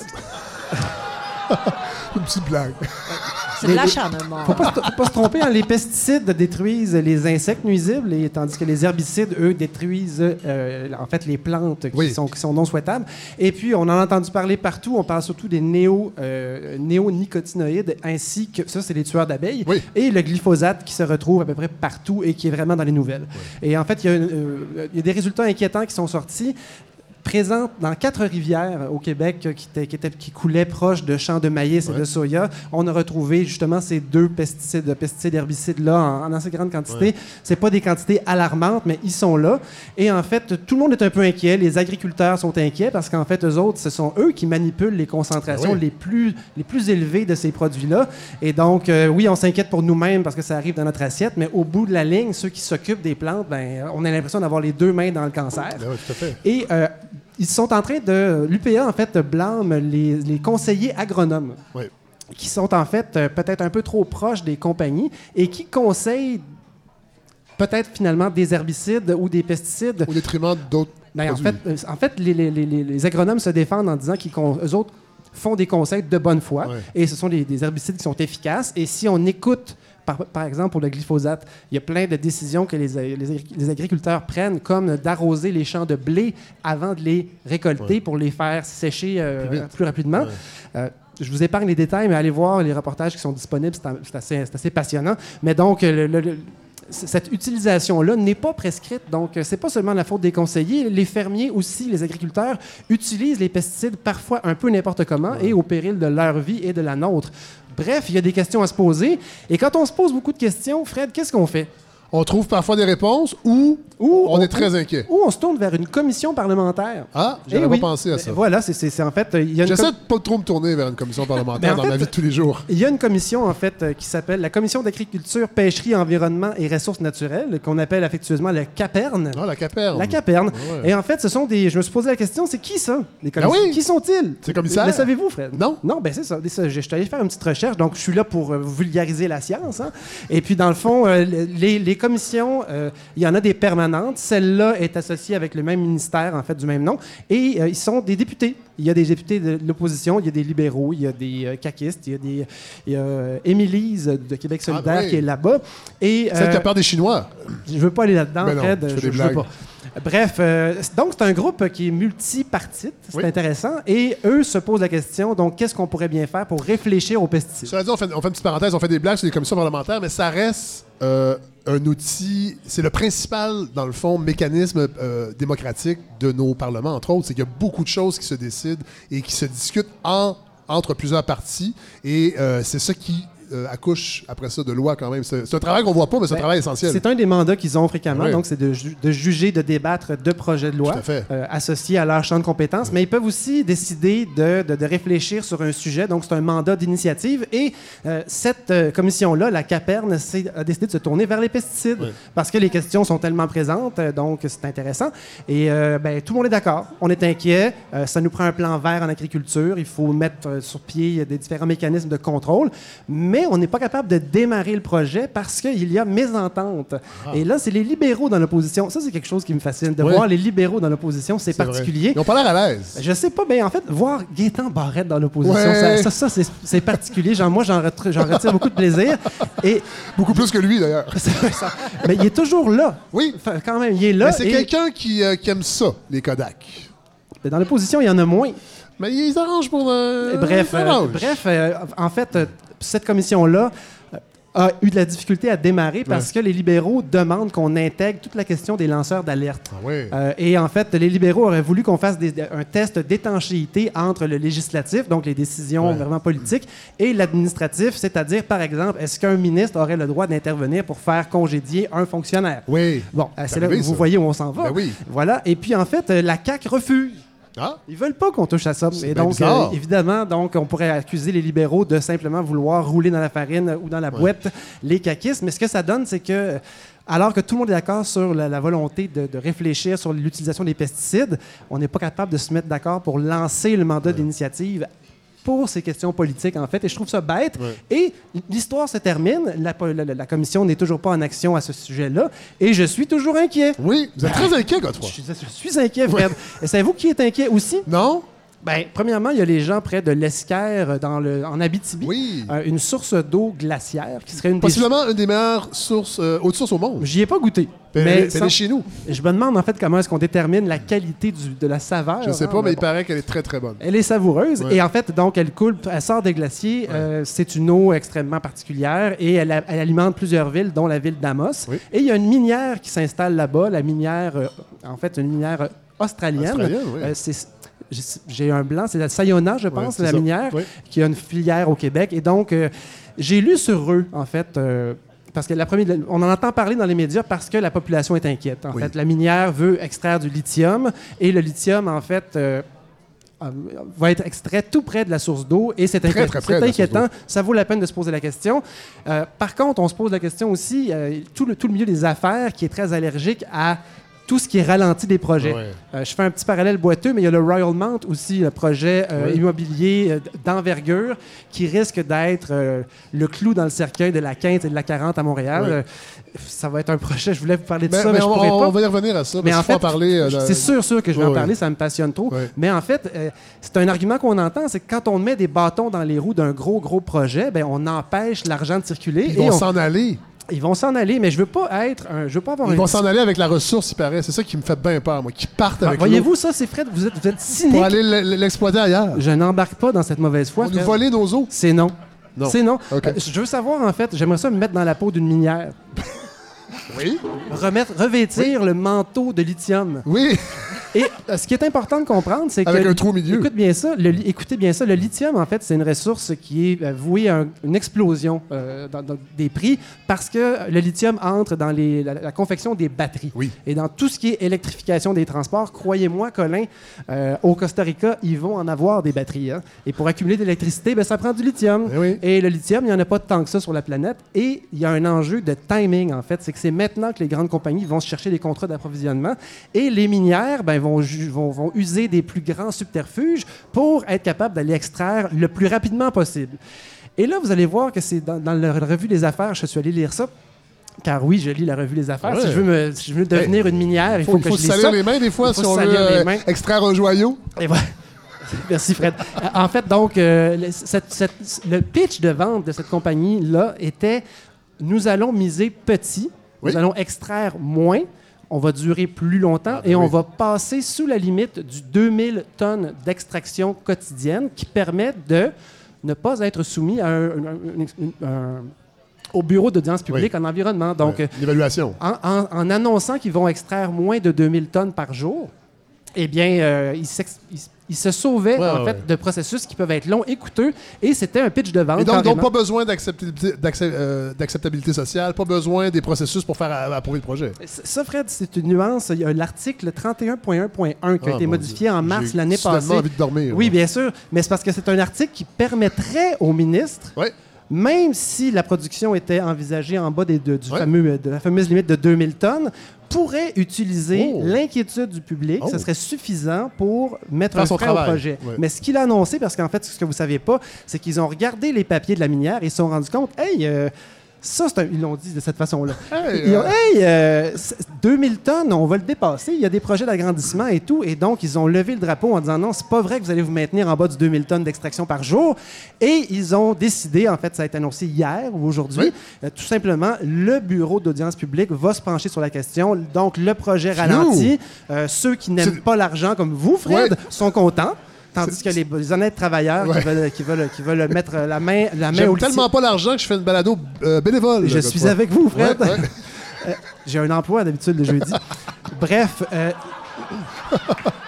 Bon, les gens sont. les la gens applaudissent, je sais réaction- pas pourquoi. la- gens sont émotifs. hein, L'argent Oui. au Québec, Ils sont ça fait inquiets. réagir. Ils sont très inquiets. Ben, ils sont inquiets. Donc, bref, le projet va être mis sur la, pas sur la glace, mais va être ralenti. Oui. Mais le ministre a bien fait attention en disant ce n'est pas la réaction du public et l'inquiétude qui nous fait réagir. Non. On ne pouvait pas bloquer un aussi gros projet avec un argument subjectif comme ça, Ah, même oui. si on avait le droit. C'est vraiment l'argument de dépasser le 2000 tonnes métriques Oui. par jour Oui. qui fait que... Mais là, là-dedans, Fred, vous allez vous dire, ils sont futés quand même, les minières. hein, Ben, je pense D'avoir que es- oui. d'avoir essayé de soumettre un projet comme ça, Ouais. En, en- en connaissant si bien la loi, eh bien, Fred, j'en ai, j'ai, j'ai un, un punch pour vous, vous le savez sûrement. Allez-y. Ils sont allés chercher un conseiller d'expérience. Ah? Oui, il s'appelle... Lucien Bouchard. Non, Non? ça pourrait pu être lui, il n'y avait pas de médiation à faire, donc c'était pas Lucien. Mais ils sont allés chercher Pierre Renault. Ah? Et Pierre Renault, écoutez bien ça, c'est l'ancien président du BAP. Ah! C'est Donc, bien il- fait. Donc, il connaît, son dossier, il connaît son dossier et il les a conseillés. Est-ce qu'on peut reprocher à un homme, une personne, hein, une personne, d'aller faire valoir son expertise auprès des gens intéressés? C'est vrai. On peut pas lui en vouloir. avec une formation en droit. On peut pas lui en vouloir. Par contre, et ça c'est intéressant, euh, c'est un lobby, un lobbyiste enregistré, mais pas auprès de cette compagnie-là. Ah! Oh! Oh, oh, Ça, oh. Non, mais ça, c'est moins le fun. C'est moins le fun. Et euh, je suis allé voir le, le site web de Radio-Canada et de quelque chose qui s'appelle Lobby Québec. Hein? C'est peut-être pas le vrai titre, mais c'est presque ça. là. Et en fait, c'est un lobbyiste plus un intervenant politique Oui. influent Oui. Plus un enjeu économique égale une représentation de lobby. Ah. Et donc, euh, selon cette, cette Il aurait, il équation-là, dû il s'inscrire. aurait dû s'inscrire, ça n'a pas été fait, donc on ne peut pas lui reprocher de maximiser son expertise, mais ça s'est peut-être fait un peu trop rapidement. Alors bref, euh, ils sont encore inquiets là-bas, mais euh, là, l'inquiétude est passée du côté de ceux qui veulent extraire le lithium. Combien de temps ça va prendre? Combien Ah ça va coûter? Allez-vous nous laisser faire de l'argent à un moment donné? Euh, et- et il faudra reparler de ça aussi parce que le Canada, entre autres, est un paradis des minières. Et c'est pour ça que la plupart des grandes compagnies minières, leurs sièges sociaux sont au Canada, parce que la loi est extrêmement laxiste. Il va falloir parler de ça, parce que moi, ça me choque beaucoup, ça, parce Ben, qu'on est vraiment dans une république de bananes sur le plan de l'exploitation des mines, là, et euh, ça en est un bon exemple, euh, et vous allez pouvoir euh, revenir euh, sur ce sujet. Mais Fred, il me reste une autre minute à vous. J'ai encore un autre sujet à toucher. En fait, savez-vous qui est inquiet vous- aussi? Non! Je vais vous le dire. Les cigarettiers. Ah non! Oui, ils ont, ils ont perdu en cours d'appel. En fait, il y avait un, il y a eu un jugement. J'avais une liste de dates, je vais vous l'épargner. Mais il y a un recours collectif, en fait, qui date de plusieurs années, des, de la fin des années 90. Oui. Et en fait, euh, on poursuit des, des gens qui ont souffert d'emphysème, de cancer, ont poursuivi les grands cigarettiers en les accusant d'avoir caché de l'information. Et en fait, il y a eu un premier, un premier jugement, le jugement Riordan, qui est sorti, euh, je cherche la date, je la trouverai pas, c'est pas grave. Mais- Ce jugement-là est sorti en, en 2015, Ouais. un des plus longs procès euh, au Canada, et euh, les, les cigarettiers ont été condamnés à payer des sommes d'argent faramineuses. Eh bien, Fred, euh, je, vais devoir, je vais devoir vous dire une chose. Ceux qui ont le cancer Oui. ont 250 000 Ah oui? Oui. Mon Dieu, Ceux enfin! qui souffrent d'emphysème, 60 Ça 000 valait la peine de l'attraper? ceux qui ont les doigts jaunes Oui. euh, pourront retirer entre 12 et 15 dollars. Et ceux qui souffrent de, la, souffrent de la mauvaise haleine à cause de la cigarette, euh, là, la fourchette est assez large. Ça va de 6 dollars à 45 000 dollars. Ça, j'ai fumé Donc, il y a des 26 gens qui, fument, qui, qui ont, qui ont beaucoup, beaucoup mauvaise haleine. J'ai fumé 26 ans, je me suis jamais inscrit à ce, à ce Écoute, recours collectif parce que j'ai toujours su que c'était de la boîte que je me mettais entre les lèvres. Pour, euh, pour la mauvaise haleine, vous pourriez peut-être vous qualifier. Peut-être. Mais ça fait 20... Ça fait 6 ans. Bon, les gens Je- peuvent je dire ça. ça. Ah, il sent pas bon de la bouche. On se connaît bien. Ouais. Ben, merci, Fred. Ben, Voilà. merci à vous, Godefroy. Soyez on pas va trop y revenir de toute façon ouais. parce que ça, ça va rebondir encore une fois. On n'a pas Ben, fini. Ça conclut ce deuxième épisode là euh, là. de la balado Fred Savard. Je remercie Steve Boivin à la réalisation. Euh, je remercie Julien Morissette et Marie-Hélène euh, Frenette-Assad de chez Transistor Media qui portent ce projet avec moi depuis le début. Sonny Carpentier qui est là aujourd'hui, qui est euh, l'homme derrière euh, qui, qui tire les ficelles de ce projet. Nous sommes merci à tout le monde autour de la table. Merci à toi, Hélène Faradji, Godefroy, Merci merci. Boris Prou, merci pour euh, ce, ce- ce décryptage SNC Lavalin. Barbara Gilles Caron, vous avez bien brisé la glace aujourd'hui. Colin aussi également. Et merci Isabelle Vincent. Euh, on va aller vous voir au théâtre. Et à la télé, j'ai oublié de vous le dire, vous êtes dans une nouvelle série à Club Illico avec Claude Legault. Oui, tout à fait. Euh, superbe alternative à Netflix. Oui, mais on n'a pas parlé parce que ça touche pas directement à l'actualité, Ouais. mais on va aller vous voir quand même. Merci tout le monde on se retrouve la semaine prochaine pour déjà le troisième épisode de la balado de Fred. Bravo!